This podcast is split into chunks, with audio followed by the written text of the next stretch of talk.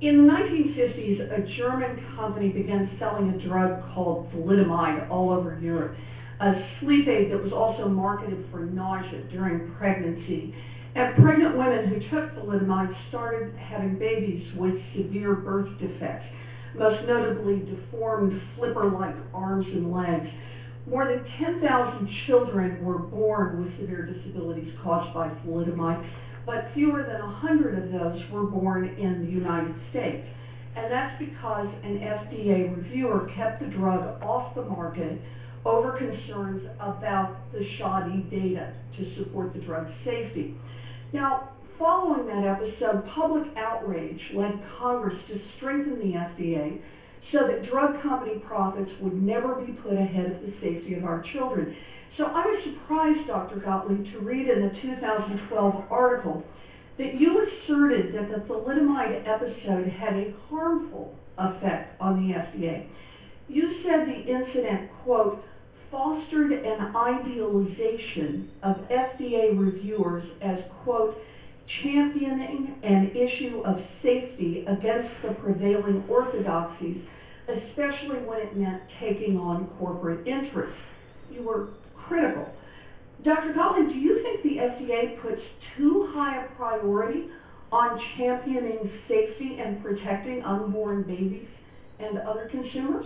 Absolutely not, Senator. And the thrust of that article um, was about a much different point. Um, but I absolutely believe the FDA needs to be answering these questions in full. And in fact, the, F- the modern FDA does a very good job ferreting out risks of teratogenicity preclinically, actually, because of the modern tools that we use in the drug development process.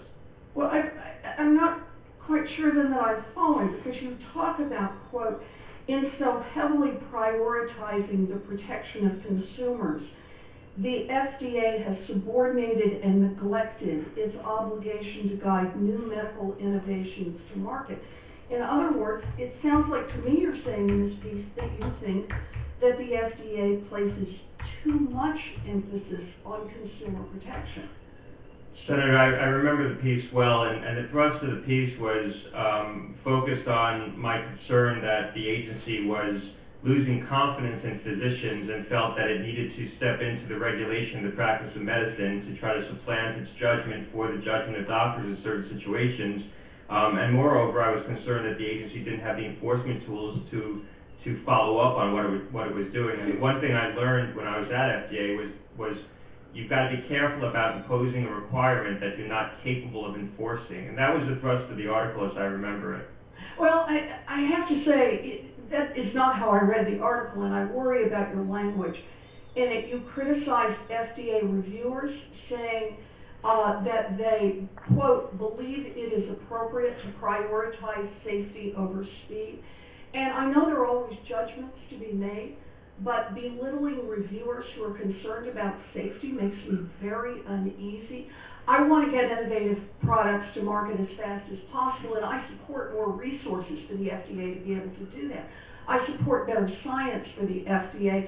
I've written bills to do both of those. But your view of the FDA's response to the thalidomide problem is deeply disturbing, and it raises for me real commit, uh, questions about your commitment to the FDA's basic safety mission. As my colleagues have pointed out, you have spent your life entrenched in the companies that would benefit from looser regulations, but I think it raises the very real question of whether someone who seems to oppose the FDA's basic safety mission should be running the agency. And so I just have real concerns here. I also have concerns about off-label marketing. I see that I'm running out of time, and it's a long series of questions. So in deference to the chair, I will do those as questions for the record. But um, I just want to say, the position of the head of the FDA is one in which all of America, indeed all of the world, places its trust. And for me, that means it's, it's, it's profoundly important that you be committed to safety and that you be committed to the role of the FDA, not the drug companies, not others outside who stand to profit, but to the FDA itself to watch out for that safety. I agree, Thank you, Mr. Chairman. Thank you.